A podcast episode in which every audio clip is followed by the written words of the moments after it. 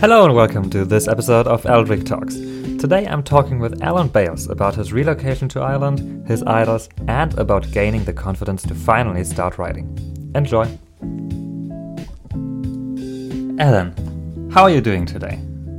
I'm fine, thank you. Uh, the weather's actually stopped raining, so it's uh, pretty good outside for once. It's been raining for the last couple of few days, but at least it's not as hot as it is over in certain parts of Europe at the moment. No, I mean the listeners probably already hear from your uh, from the beautiful voice of your sound of your voice. Uh, you're somewhere in the UK, right? Yes, I'm actually living in Northern Ireland. And did you, did you did you grow up there? Were you born there? Or? Um, no, actually, I, I, actually came from. Uh, I was born in Hartlepool, uh, which is in the northeast of England, uh, but I grew up in a, a, mining village outside of Down City, which is near to Newcastle upon Tyne. Um, I grew up there uh, up until 2000. So I'm trying to work out. Yeah, 2006 it was because um, I moved over. I moved over to Northern Ireland to be with my. Let's say, like anybody else does, to when when a woman's involved, you have to move over for the, to be with that person. So it was easier for me to move over to be with her rather than she move over with me.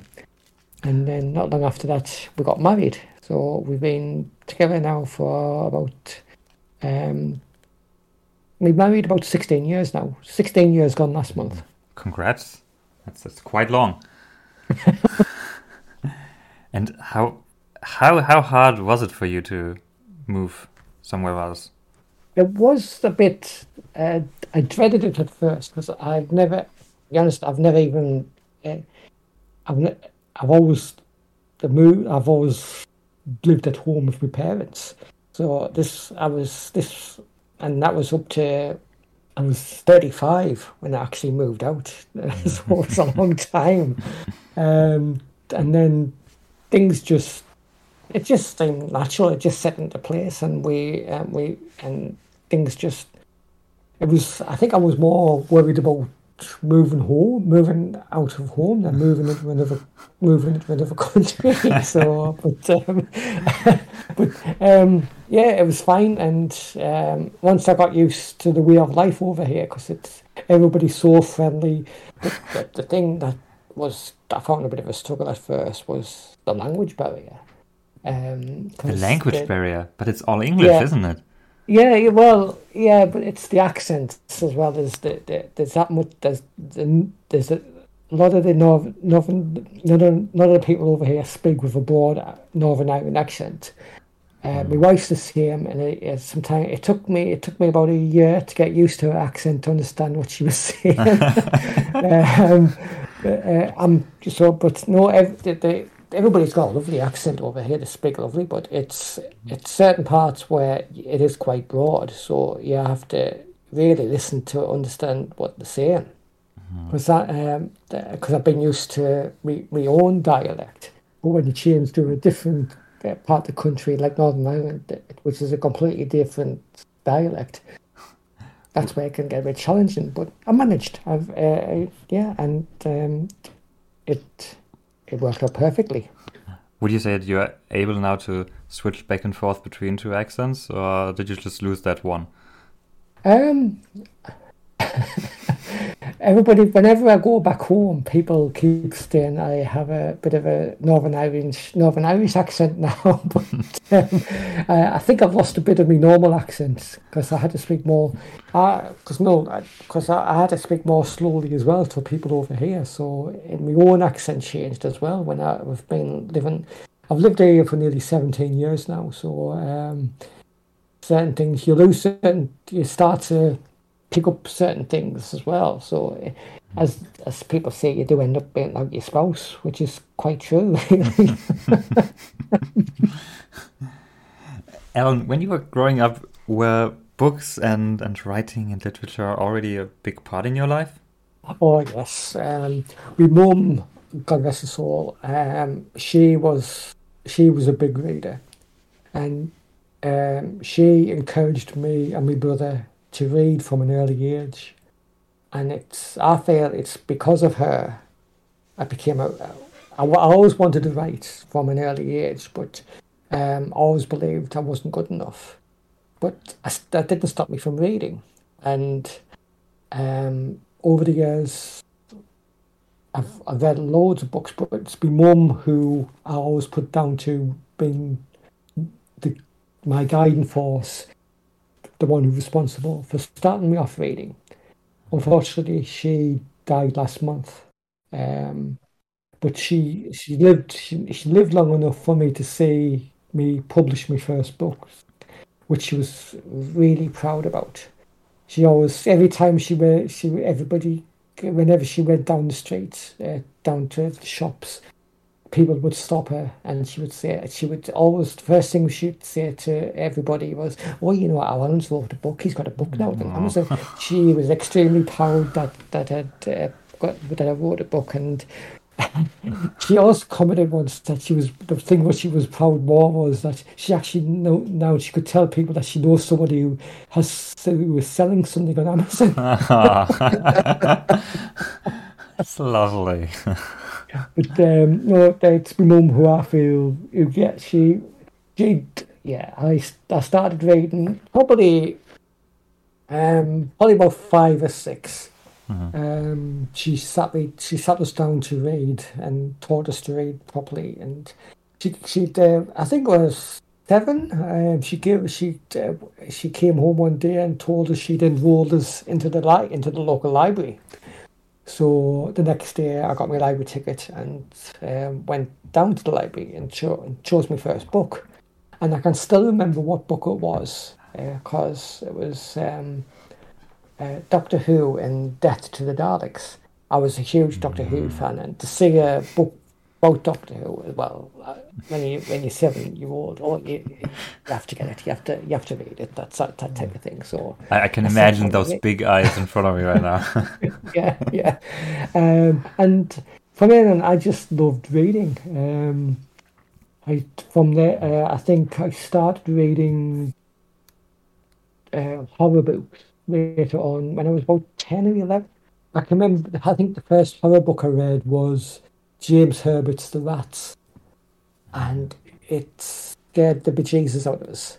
But I, I thoroughly enjoyed it. I just, it was just the imagery and the, the things that J, uh, James Herbert was able to describe.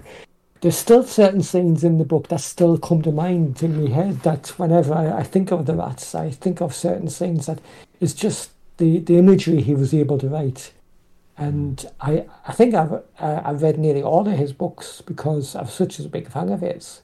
And it was the same with, I read, uh, um, things like Stephen King, It, I was a big fan of it, I loved it, but there was some of his books I found I couldn't get into, like Misery and um, um, Christine. There was just certain ones I just couldn't. I find myself I just couldn't get into for some reason. Mm. But I was able to read these big ones like the the Stand and It, which. Um, but the other books my mum always encouraged us to read was um, she always tried to to get us to read a variety of titles.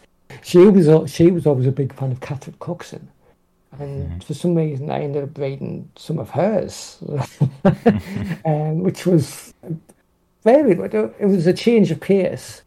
And from then on, I read some of Jeffrey Archer's as well over the years. Um, Cain and Abel was one of my favourites of Jeffrey Archer's. Um, uh, so I was I've, I've read quite a lot over the years.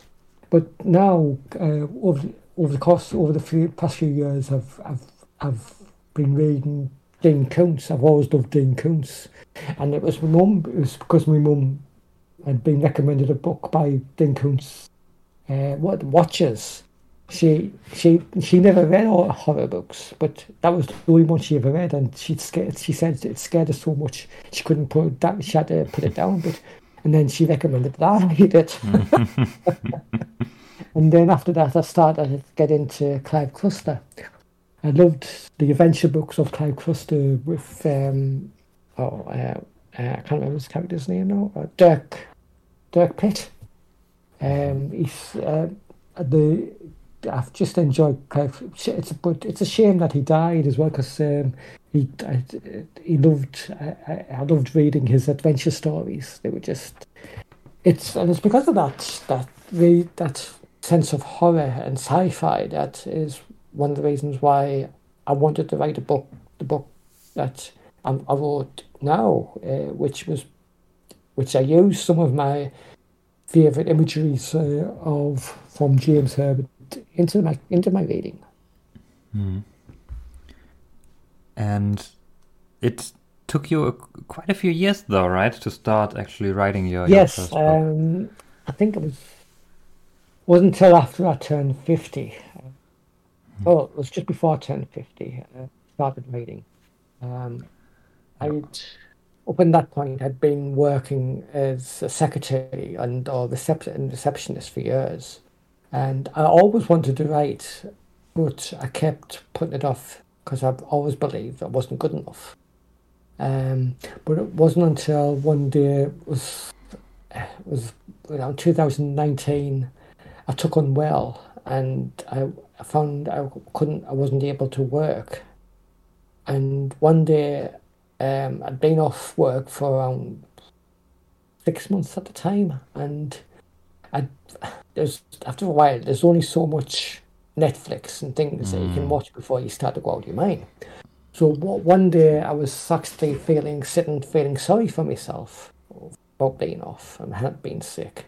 When and then I, I just felt no, I'm not. I'm not going to feel sorry for myself anymore. I if I'm going to, if I'm not be able to work and I'm going to be off, I might as well use my time to do something productive. Mm. So I sat down and I realised this was the time where, if anything, I could write this book I've been that I've had in mind for years. So the first thing I did was sit down and do do a bit of research online. Looked up on YouTube on um, steps to do on how to write a book. And once I took a few notes, I got got the basic. Once I got the basic idea and saw a couple of tutorials, I started to write the the um, uh, chapter guide, um, the, uh, the uh, synopsis of what of the book I was I was wanting to write. I had the basic, I had for well, you know, I've had the basic idea for Double Jeopardy in my head for since I was a child because um, growing up, I had this tremendous, I wouldn't say tremendous, but this strange fear of mirrors that something was watching me back. Mm. And then I, I was also afraid, at the same time, I was also afraid of the dark. So I always thought, why couldn't I use those two fears of mirrors and the dark and try and incorporate them into a story? And at the same time, I was always a big fan of Star Trek. Mm. I loved the episode Mirror Mirror, which was about set in, an alternate reality. And I've always loved the idea of alternate realities, that somewhere in the in another dimension that there's another person of us doing something opposite or doing something that where we thought about once doing but they we didn't, but they did. Mm. So I thought, hmm, I wonder if I could incorporate that into it. So I sat down, thought about it, and I said, yeah, this this could work. And then from then, once I got the, the basic idea, and then I started writing, and the story developed from there. Mm. And I, the more I wrote, the more I enjoyed it, and the more I realised that I could write. Mm. that I should, that I, mm. that I that I shouldn't have really put it off. that, I did that. Why? And I kept thinking to myself, why did I put this off so long? Because I always believed that you had to be educated to write a book, like to go to university. And from then on, I never looked back. And I, um, and that's when I, I took. I think it took me about a year to write, to write it, but. And then yeah, I was there. I published. Better, published better it. later than never, right? I mean, it's, yeah, it's yeah. like it's like this saying, right? The best time to plant a tree was yesterday, and the second best time is today. So yeah, I think it was. It wasn't it. Um, uh, I'm trying to remember the, the author of Jack Reacher. Um, mm. yeah, Lee Childs. He was, I think, he start didn't start writing until he was in his late forties, I think. Mm. And um, so uh, I think it's just sort of show you can't you, uh, you can still start to do something later on in life. I know it's a Yeah. it's it's it's a it's it's a new challenge, and but I'm enjoying it, and it's uh, something. Um, um, it's something. It feels like I'm learning a new career the way I think that because you've got to learn Yeah. completely new skills Yeah, as well totally. as yeah yeah it's complete it's completely different for it's out of my comfort zone basically Yeah. and that I quite enjoy it's I never thought I would have but it's something I really it's just because it's not only that I've got to learn writing but there's the marketing side I've been learning as well so Mm. it's it's it's something that I, I really enjoying Yeah. So, so you say you have like a plot uh, from the beginning, right? You have the synopsis, but how detailed is that synopsis, um and how much is When I improvisation fir- while you uh, write? yeah, yeah. When I when I first started it, um, it was a rough synopsis. Um, I'd at the time I wrote down. I had the idea of the characters in my head, so I wrote first. I wrote down the the the, the, the characters I pictured first. So I described the character. I, I plotted out the characters, and then I I wrote a basic plot outline with the chip with a chapter guide basically of the prologue, how I was going to start the book, and how it was going to end. And then once I had that, once I knew how it was going to start and how it was going to finish, it was all it had the basic idea. It wasn't until I started writing properly the book properly that where the story developed as I went along, um, and I was able and so that's how I was able to develop the book as I was going along. Once I had the basic idea of uh, how it was going to start and how it was going to finish, I just felt how was how was A going to get to C was basically so what's going to be B. So I realised, well, I'll just I'll just go flat, I'll just write it as I'm going and see how it see where it goes, and that's that's the way I did it. And Uh, Doing- once I had because I because I had the basic idea in my head, I knew hmm. what it was I was wanting. So and once I started it, I and then how ah. I knew what I was aiming for, and that's how that's how I wrote. and how how how easy was the approach for you? Because I could imagine when I do that myself, I would end up with a lot of plot holes and a lot of situations that I don't know how to get myself out of again. And so, how much, how perfect basically was the first draft that you did that way, and how much Um, did you have to look over? Yeah, it? the first draft. Um, once I looked at it, I realised the first chapter. Um, I got actually got a, uh, a work and a friend, a work colleague who was a good reader, to have a look at it, and she felt the beginning wasn't was uh, was rushed. She felt that it needed a um, a, a decent uh, prologue that explained what was going, what was happening. So, the second draft, I went back and rewrote the and wrote the prologue. Basically, rewrote the prologue with what it is now. Because at the at the the first, um, the way it started off when I first wrote it was, it just. If you, if you, I don't know if anybody's read it, but it was in the in the ch- in the child's bedroom where he wakes up and he gets he finds he gets attacked by something, but there was no idea where the where the thing came from and what what it was. So I realised I needed the prologue to explain what happened previously for that to happen. My original plan had been to write that in to come to that point in at a certain part in the book where a character explains where, where how they uncover the evidence of what of why that happened. Then I realised that oh I cannot do that, so I'm gonna have to have um, so I ended up writing prologue that uh, about I think it was 75 years earlier, explaining what had happened, why, and how this how we got to this point now. Um, and then my second draft, it I fixed. It was wasn't really profitable, but it was just ideas that came to me later that I that I felt oh and I should I really should enjoy at this scene here Mm. and then oh I need to enter at this scene here and then all the way through my first draft I always thought there was something missing something the um, an antagonist and it wasn't until I was sitting one night watching TV where something pops up on the TV about this uh, sci-fi program, and I thought, ah, yes, that's what I could use for the antagonist. So I was able to slot that in, that she'd been the one manipulating events since the start, and the big, and then it wasn't until towards the end where I was able to reveal her.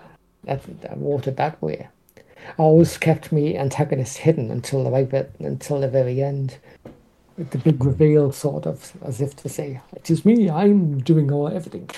hmm And in, in total, how many drafts were there from the first draft to now as it's uh, published? Um, yeah, I published it in I think 2000, yeah, 2021. Um, and I think I went through through six drafts. Before I finally was before I was finally happy to um, give it to allow it.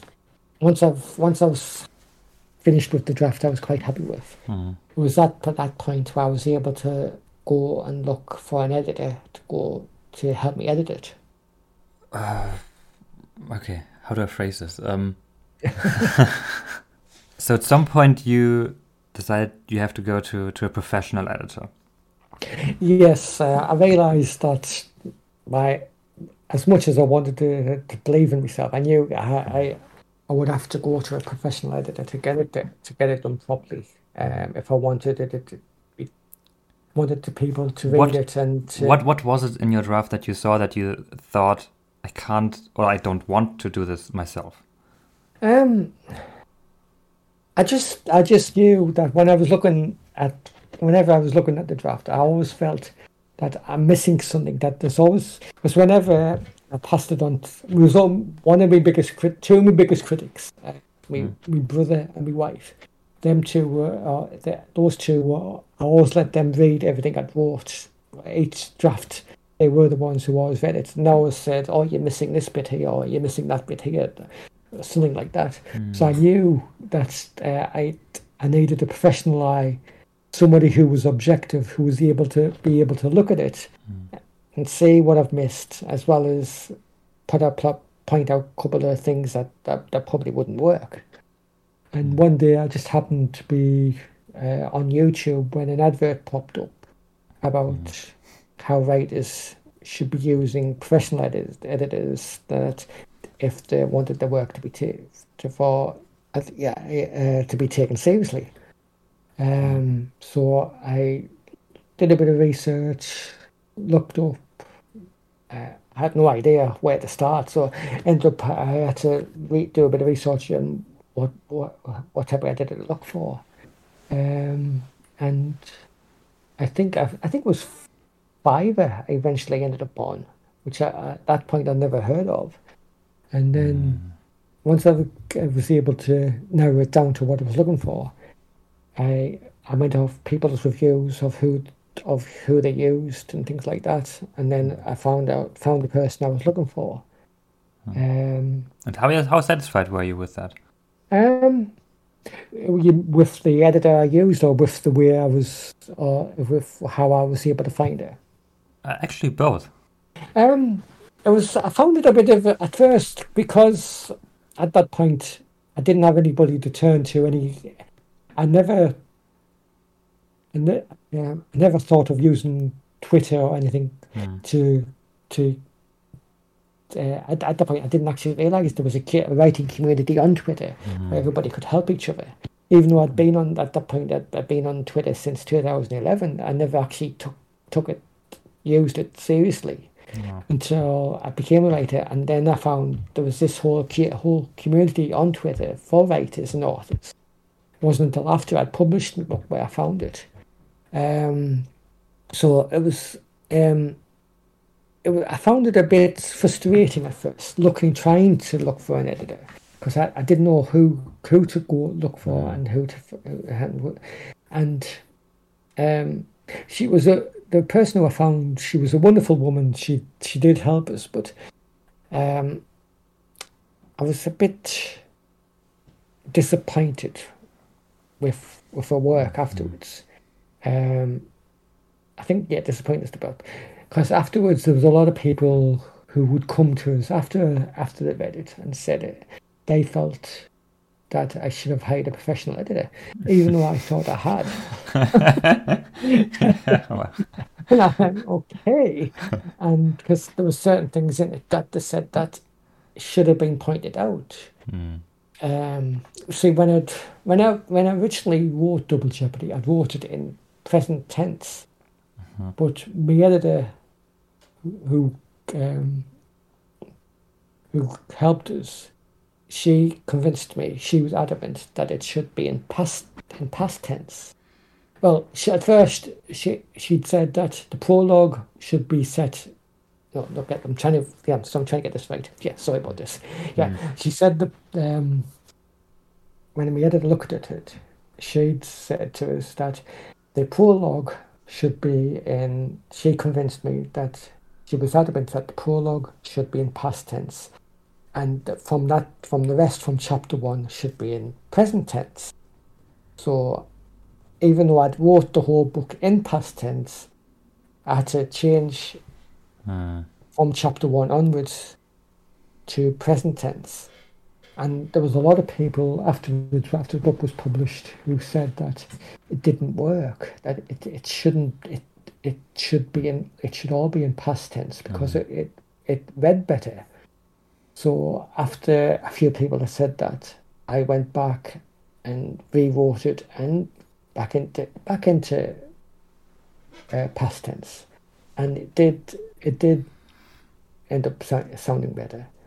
Um, I I kind of thought I kind of it was probably my fault for for being not having not choosing the right editor. But I kind of thought what the work she did, she because she did, she was very good. She was able to, to point out some of the things that, but I found she was a bit hard to work with. um, and there was a few things that I felt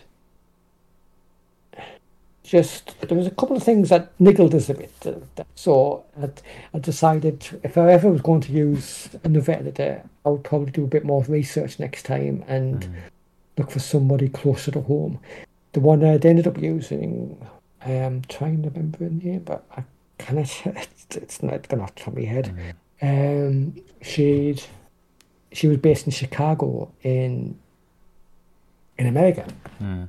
And there was a lot of things that in my writing, because it was set, it's set in England, she didn't understand and she struggled with.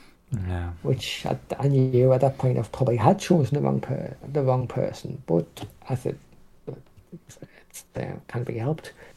Yeah, but it's mm. it's it's one of those things that just you can't help it. You just have to deal with it, and it's mm. a learning experience for next time when I for when I when I do look for another look for another, I know what to look who, what type to look for, and who to look for now. But did you then did you then look for another editor or? Um, I have, yeah. I have found somebody to help me with my, my second book, Oracle's mm. Vision. So she start, she's due to start work on it in August. Um, mm. So um, she's actually based in England, so she'll probably be able to um, mm. it uh, help us a bit better than the other one did. And hopefully, um, but I, am not going. I, I, still feel that she probably she was very good, but just probably wasn't what what yeah. I probably should have gone for somebody different. It just wasn't like the right fit, right? Yeah, it didn't. It, it wasn't the right fit for me, even though at the time I, at the time I thought it probably was, but then uh, then afterwards I realised I should have gone down a different route. Mm. And you self-published your book. So you did, had yes. your your final draft ready and then decided to instead of looking for a traditional publisher, now I'm gonna publish it myself.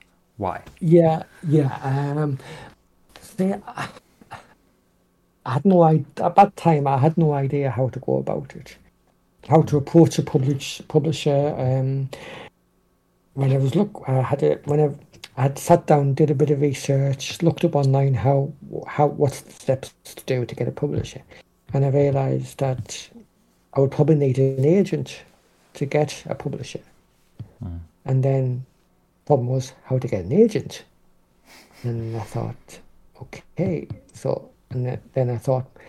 I thought to myself, "Oh, this is going to be too, this is going to be expensive." Because I probably at the time I thought maybe I thought at the time I couldn't wouldn't be able to afford a, um, an agent. Mm. So I thought um, maybe the best option is for me to self publish. So that's about that's the reason why I, went- I, did I went down the self publishing route because I just didn't feel well to be honest. Like, oh, part of me did, as well I didn't think I was. Um, there was that still that self doubt in your head where you feel you, you you're still not good enough. That Mm. To attract a publisher. So that's one of the reasons why I didn't go down that route because of I did. it was the fear of rejection. I think as well. Really, um, Mm.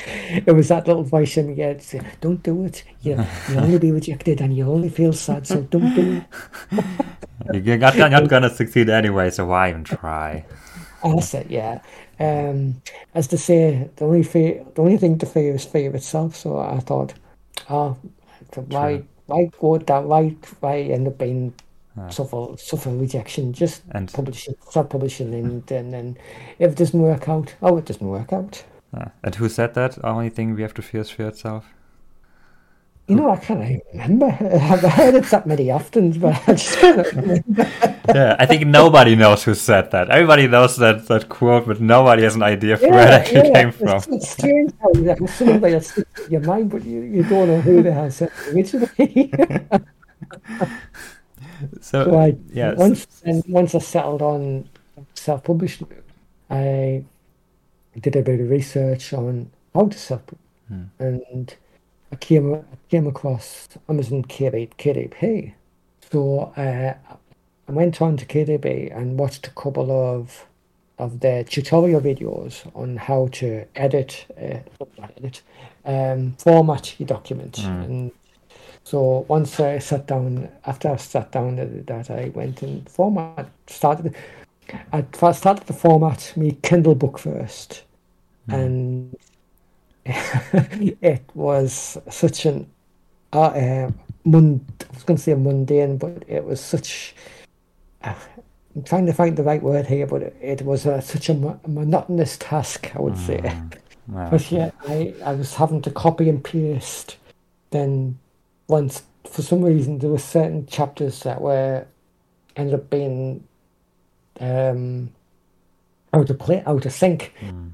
And I was like, what the hell's going on here? And it took me, I think it took me about a week to finally figure out, to, once I finally got it formatted.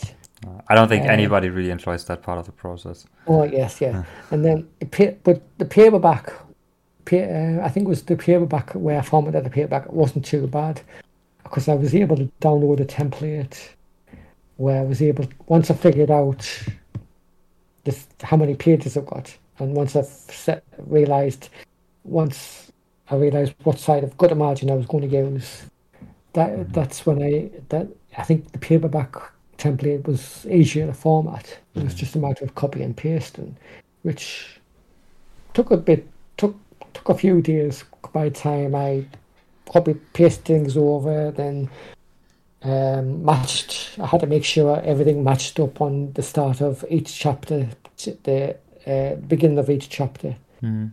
So it it um not the format, it the the appearance. Mhm. Um, The yeah, so, yeah, so it looked as so each chapter looked exactly the same as each chapter where it's the way it was laid out. Mhm. Um, trying to one, two, three, four, oh, down that line, and then one, two, three, four. Yeah, that's that line. Just making sure they're all lined up perfectly, Mm. and then, um, then after that, I realized I needed um to find a cover designer. Mm. I had a, had a basic idea of what I was looking for, but it was I knew I wouldn't be able to do because I um, I'm not very creative when it comes to something like that. So I knew I would have to look up uh, for a cover designer. So I went on to um, Fiverr again and looked up cover designers um, and found this um, this lovely guy who um, who did this who, who I was able to contact and once we spoke to each other and bounced ideas off each other and he'd care after about a I think about a after I think it was about a week he came back to us with a with a with a suggestion uh, which when I thought was exactly what I was looking for and and then he was able to, design the, the back and I, um, and the once I figured out what size cover I needed, it was what size I think it was what size paperback I was going to have to go for. Because I knew there was different sizes of paperbacks for, for different mm. countries. No. Um, which was which I found a bit puzzling. So I just decided, oh, I'll just go for the American version, and, mm. and end up being bigger than I was expecting, but it, it still worked out. It it still worked out okay. Um, hmm. And then um, I think it was, yeah, it was he was called Chris. Um, he designed this. He not only did he design the cover, but he did, did some of the promotional material for the book as well. He designed two wonderful animated covers for us. One with a like a a, a moving head, which started moving, which creeps out people whenever they see it pop up on the timeline on Twitter. and then as well as a, a, cover where the, the cover has like a a fog effect, basically. Mm. And then there's the other other promotional material, which um, I thought was for what he for what was I thought I would, uh, I would probably consider using them again if I if I got the chance as you said, you know, there are many parts of, of self-publishing a book, yeah, and the yeah. big disadvantage as in the author is that you have to finance all of that yourself, and can't Yeah. just let the publisher do that. So, would you maybe be willing to give us a rough financial breakdown as to how much you had to invest to make this book happen? Um, yeah, I would say just under five. Uh, yeah, just under five thousand. I had to invest in everything. That was Hmm. including the editor, the the cover designer. So yeah, probably just under Yeah. five thousand. Was that as much as you expected from the beginning? Um, I knew I would have to invest in something, but it was more than I actually intended to. But Hmm. um, I realised that if I wanted to the cover, if I wanted the book to be done to look to be professionally done, I would have asked. I would have to invest the time and the money into it for it to be done properly. Hmm. Of course, once the book out, once the book is out, then Yeah. the other big and difficult part is actually getting people to listen uh, uh, to Oh, what you have to yeah. say about it, right? And to give it a try and to read it. Yeah, it's that's the hard part. Trying to convince people to read people to read a book that for, from someone who they've never heard of as well. That's uh, that's another thing.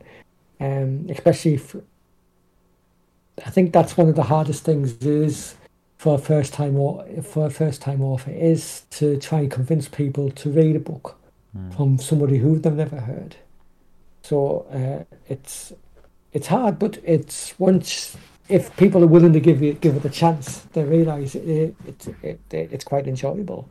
Um, some of the first reviews uh, I got they were quite um, were quite critical, but they were they left me uh, they were left me filled with a bit more confidence in that I did the right that Mm. that actually did it. Um, Yeah. um, And how? But how I did think- how did you go about the about the marketing process? How did you make sure that because when you look at your at your Amazon page, you have a good rating and you have I think around like twenty uh, people who gave their opinion on your book. So no matter what you did right, you were reasonably successful with it so far.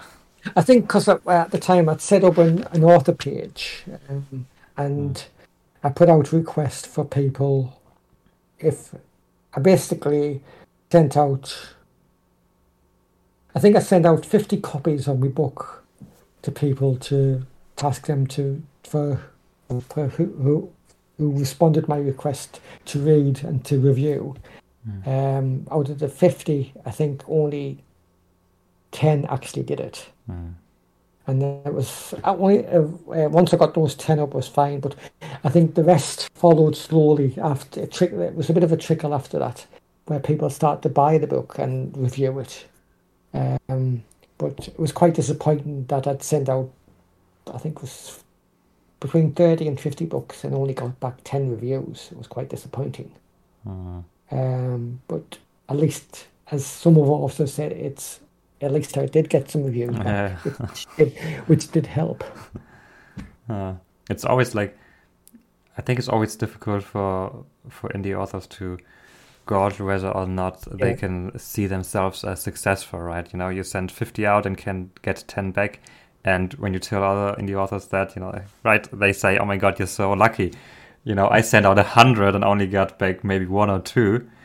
Yeah. And so it's always easy to look at that and think, yeah, but I sent out like 40, uh, 40 copies and didn't hear from them, and so that's the part where I fail. You know, that's where I'm not as good as I want to be, and to kind of lose sight of the fact that there were actually people who, who responded well to it.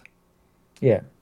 Um, I, yeah, it's it's annoying as well that no matter you invest that time and effort to send books out to people, mm. but they hmm. don't take the time to respond back by by posting the review, even though they haven't read it. Um, it, it, it can be quite frustrating, but it's I think it's one of the drawbacks of being in a I think for any author really is people is asking people to leave a leave a review.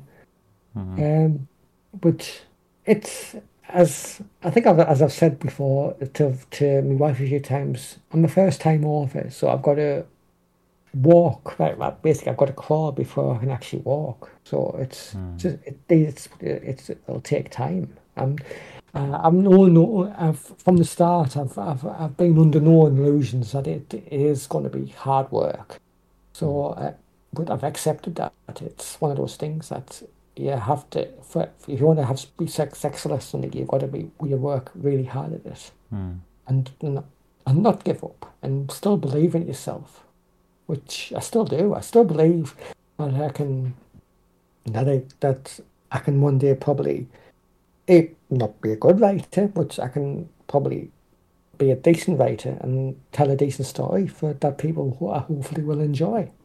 And, and just to, just to close off that that uh, part about the finances, um, how much of your investment in your first book have you made back, or have you have you made it back?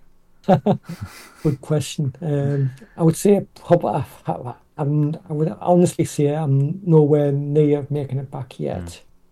Mm. Um, but I'm hopeful that one day I will. But um, maybe I won't. But it's at least I know I tried. Mm.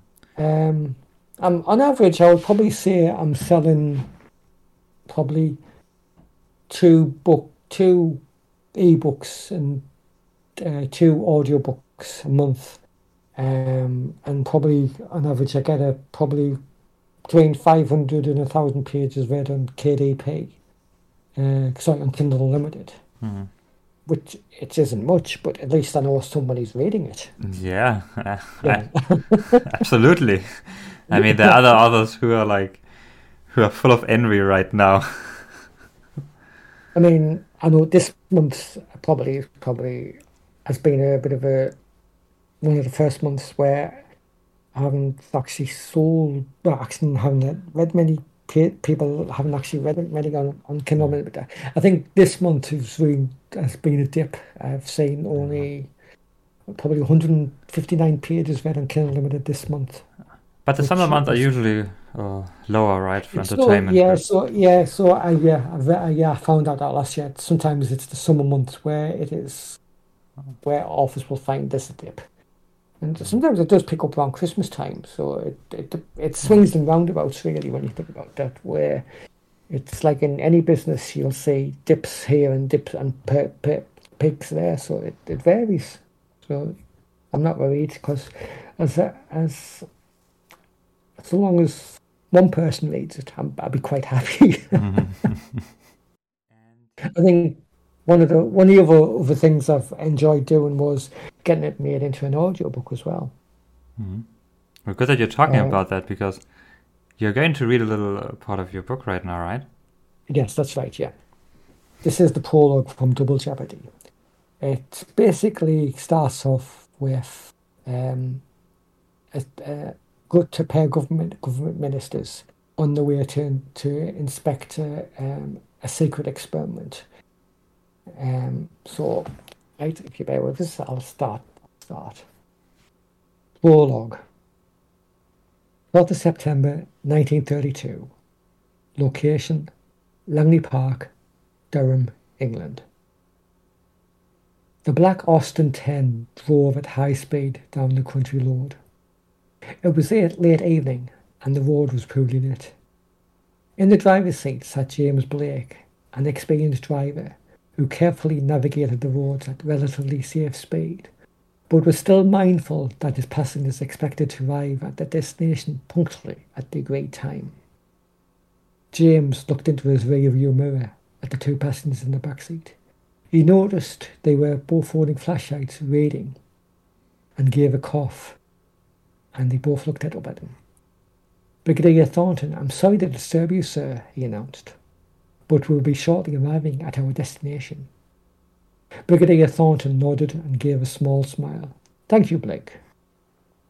Brigadier Albert Thornton took in a deep breath, rubbed his eyes, and adjusted in his seat uncomfortably.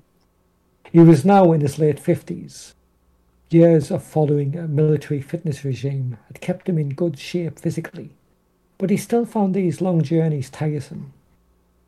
Because of the secrecy of their visit, they had asked him to be discreet and wear civilian clothing, rather than his normal military uniform. He had objected initially, but now he was glad he was wearing comfortable clothing. Yawning, he brushed his hand through his silver hair and looked across to the man sitting next to him who was holding a flashlight, reading an official looking document. We shouldn't be here there much longer, Mr. Samuel. He then winced and shifted uneasily in his seat. It'll be good to get out and stretch our legs. Herbert Samuel looked across at him, nodded as he rubbed his temples with his fingers. Although he had been a politician for close to twenty years, he found parts of his job distasteful.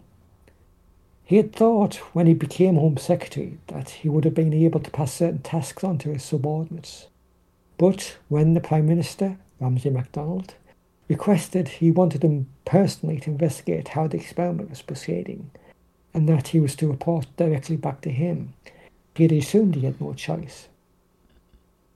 Samuel looked down at his documents, still scarcely believing what he was reading.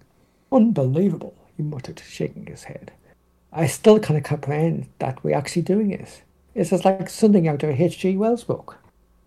The grey-haired soldier huffed in agreement, which is the reason the Prime Minister was ordered to look at, into this. Apparently, Churchill is on a soapbox again and is trying to pressure the government into taking action over what is happening in Germany.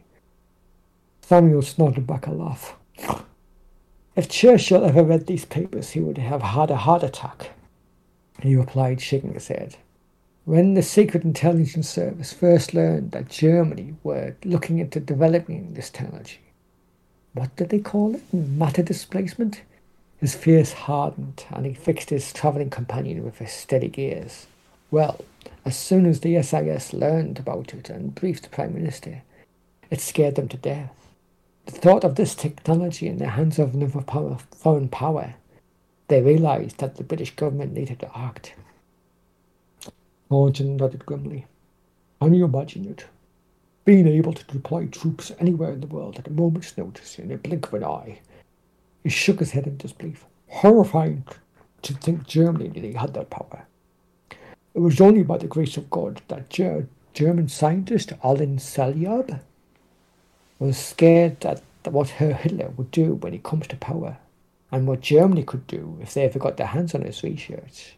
Well, when we learned he wanted to defect, the first chance they got, we contacted him.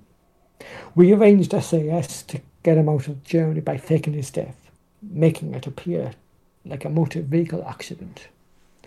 Once things settled down, they brought him to England. And then, after debriefing him, we set him up there, and that was a year ago. Samuel stroked his black moustache and nodded silently. He looked out the car window and, scared, and stared into the darkness, troubled. I understand the need for secrecy, but did we have to set him up this far north? Were we not able to set him up somewhere closer to London? The beggar shook his head. Oh no, there are too many reasons we chose this location. One of them being anywhere near London would be too risky. What better way to hide a secret research centre than in a isolation hospital in a mining village? Holding his torch closer to the paper resting on his knee, he pointed his finger to something on the map. The railway line leading to the mine was perfect for moving heavy equipment Dr. Selyab needed. If anybody saw anything suspicious, we would explain it away as equip- equipment that was needed to upgrade the hospital. Samuel lifted his chin thoughtfully and turned to the brigadier curiously. Um, what about the hospital staff? The wizened soldier gave a wry smile and stared knowingly at the Home Secretary. All hospital staff have signed a non-disclosure agreement and understand the penalty for asking too many questions. And because the hospital is supposed to be treating people with infectious diseases, civilians aren't allowed to visit their relatives about them that are being treated. The shocked Home Secretary raised an eyebrow and nodded in understanding. And the other reason? he asked. There is a natural crystal cavern formation under the village. The Thornton's mouth twitched and he lifted his sword in a harsh look. Well, I don't understand myself, but according to Dr. Selyab, it is ideal for what he needs to do. Samuel frowned, not understanding, but nodded as if he did, and then his face changed, eyes narrowing. I understand you have met Dr. Selyab, he asked curiously. I've read mixed reports about him, but what is your opinion? The brigadier thought for a minute and bobbed his head. He is a brilliant man, no doubt about it, he muttered. But he is arrogant and does not suffer fools gladly. There's something about that man that sets my teeth on edge whenever I am around him. Just then the car stopped at a large iron gate. A plain clothes man stepped out from a small guard post beside the gate. James rolled down his car window and blinked when a flashlight was shone onto him. Can I help you, sir? the guard asked briskly. We have an appointment in the hospital, James replied, showing his papers. The sombre faced man shone his light on the documents and nodded slowly. They say it is to rain tomorrow. My garden is full of weeds this year, and the rain will help the roses, James replied. Hmm, it is best to use red roses in a garden, the guard muttered cryptically, while continuing to examine the papers. Hmm, I prefer blue roses, as red ones attract the moles, James continued. The guardsman smiled grimly and gave a small nod and handed the papers back to James. It was at that, that point another plain clothes man stepped out from behind the shadows holding a gun and watched the car warily. You are clear to enter, he turned and motioned his watching commander to open the gate. If you follow the road up to the hospital and take a left turn, it will take you to the lab's entrance. James lifted his hand in acknowledgement and rolled up his window and drove the car forward. Gardening? Samuel asked with a raised eyebrow as he spoke in a hushed tone. The brigadier smiled back at him knowingly. James was giving us code phrase. If they gave the wrong answer, then he would shut us all without hesitation. Samuel nodded and stopped, but gave his tongue coming a double take. He swallowed, and the colour drained from his face, his eyes widening in realization of what nearly happened. The car drove forward as was ordered, behind the hospital. As the car pulled up to a stop, Samuel saw a short, blonde, twenty-something woman dressed in a white lab coat, who appeared to be waiting impatiently. The woman walked over to the car and opened the door, whereupon the brigadier quickly exited the vehicle, closely followed by Thornton. The brigadier bobbed his head in acknowledgement at the woman in the white coat. Dr. Joanne Abbott, this is Herbert Samuel, the Home Secretary. Dr. Abbott moved forward and shook the Home Secretary's hands. Pleasure to meet you, sir. There was an urgent tone of unease in her voice. The brigadier, on noticing the, woman, the woman's nervousness, gave her a reassuring smile and gestured to the building. Don't be nervous, Dr. Abbott. We're only here to see how things are progressing. Pursed her lips together, gave a snort, and then led them to a small outhouse beside the hospital. She stopped in front of the large wooden door and held it open to motion for the two men to move in closer. I'm glad you have arrived, sir, she whispered, dabbing her brow with a handkerchief nervously. Dr. Selyab is pushing ahead too fast. We're trying to tell him we need to be careful and that we need to tread slowly, but I'm afraid he is beyond reason. The numbers say we're in danger of an overload, but he stubbornly refuses to listen. He is intending to activate the device tonight. She let out a heavy relieved sigh. Oh, thank God you were here. You might listen to you. The brigadier gave the woman a harsh, disbelieving stare. That's impossible, Dr. Abbott. We are to understand that you are a year away from safe activation. Joanne had a, a heavy snort of frustration, stretched out a hand and opened the door to let the two men in. After closing the door behind her, they ran down several flights of stairs. Yes, that is correct, sir, she said breathlessly. By all rights, we should not even be this close to a test, but Selyab is refusing to see reason. He arrogantly believes it is safe to proceed now. All the studies show if he tries to activate the device, we risk a major overload or worse. Five, five minutes later, the trio came to the bottom of the stairs and stood in a dimly lit corridor that appeared to stretch out into the darkness. Samuel twisted his head around as they walked down the narrow tunnel. Where are we exactly? he asked. Joanne stopped and turned to the Home Secretary and waved a hand up to the ceiling. At, at the moment, we are walking under the hospital grounds. They built the main lab into a cavern under the village. Her hazel eyes flickered with uncertainty and she glanced up at the ceiling.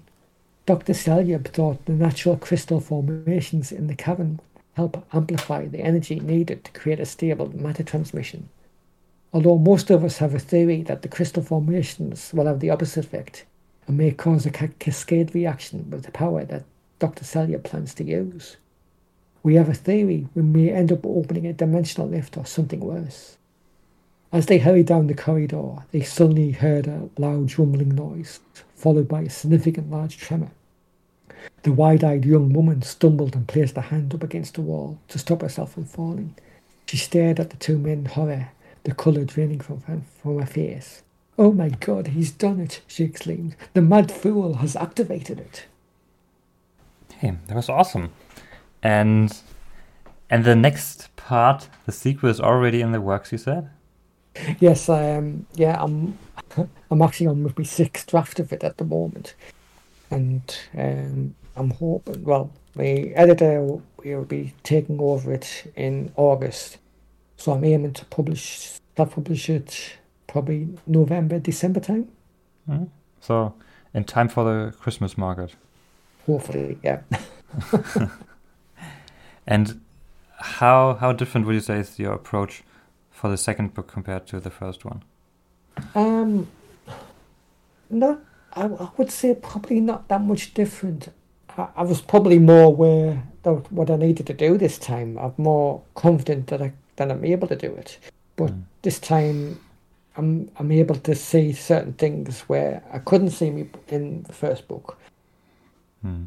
Um, how the way I write, um, the way I describe things, especially in the book, and punctuation and um, grammar, what to look out for, that, that type of thing, as well as being more expressive in my writing, is probably learned more from my first book. So I was able to use that for, for this one.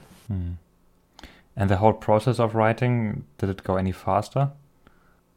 Probably not. No, because it still um, um, still took took me about a year to write my first draft, mm. which uh, I, um, that was because it, seeing that it ended up being longer than we my first spoke. Mm. um, yeah, me I think Double Jeopardy ended up being 136,000 words. Well, Oracle's Vision has ended up being 183,000 words. So it's mm. a lot longer so I may have to consider this one the two books. Did you have for the second one a a word goal every day that you wanted to hit in order to get uh, the first draft done, or did you just write depending on how the inspiration kissed you?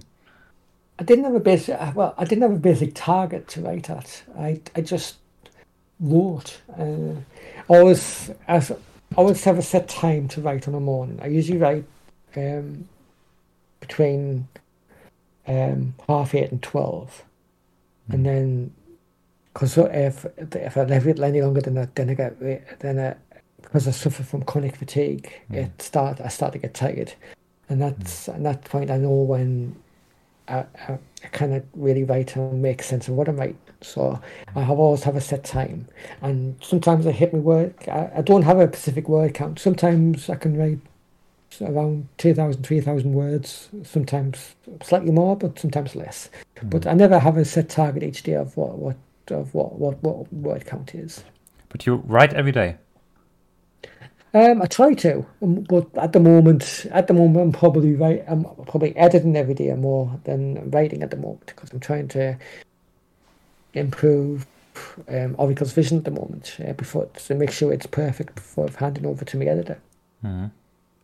I've st- I've started writing. Um, I did start writing book three a few months back, but I had to set that to one side to concentrate on Oracle's vision at the moment. Mm.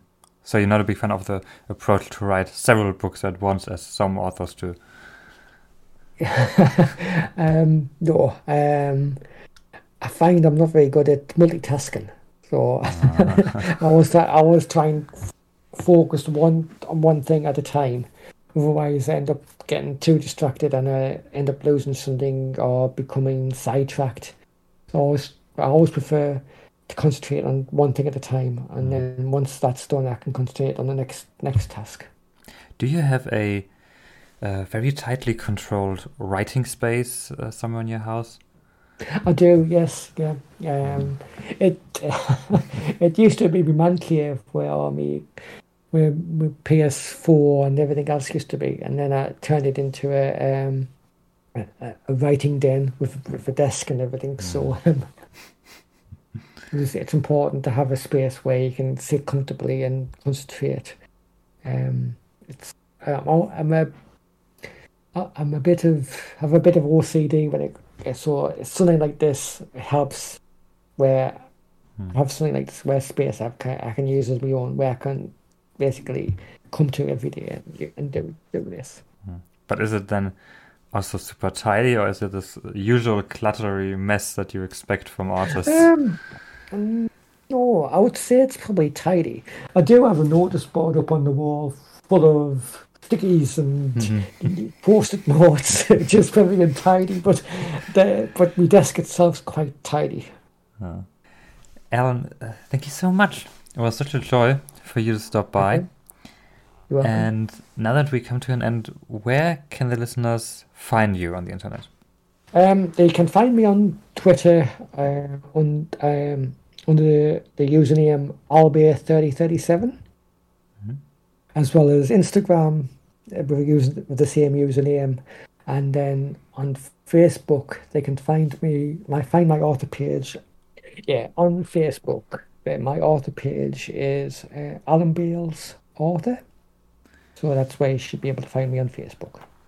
And your book, Double Jeopardy, is on Amazon? Yeah, Double Jeopardy available on Amazon in Kindle, paperback, hardback, as well as available on iTunes and Audible in audiobook. And is there already a title for your sequel?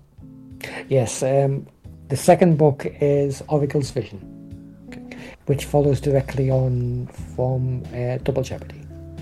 And if everything goes as planned, it's coming out before Christmas this year? Yeah, hopefully at the end of the year, yes. Well, thank you again for stopping by. Been a pleasure. Thanks very much. Thank you so much for listening to this episode of Eldric Talks. You can find all the links to the socials and the books that we talked about in this episode's description. New episodes are coming out every Friday. For more information about upcoming episodes, head over to eldric-talks.com. That's eldric-talks.com for more information about upcoming episodes. Thank you again for listening and see you next time.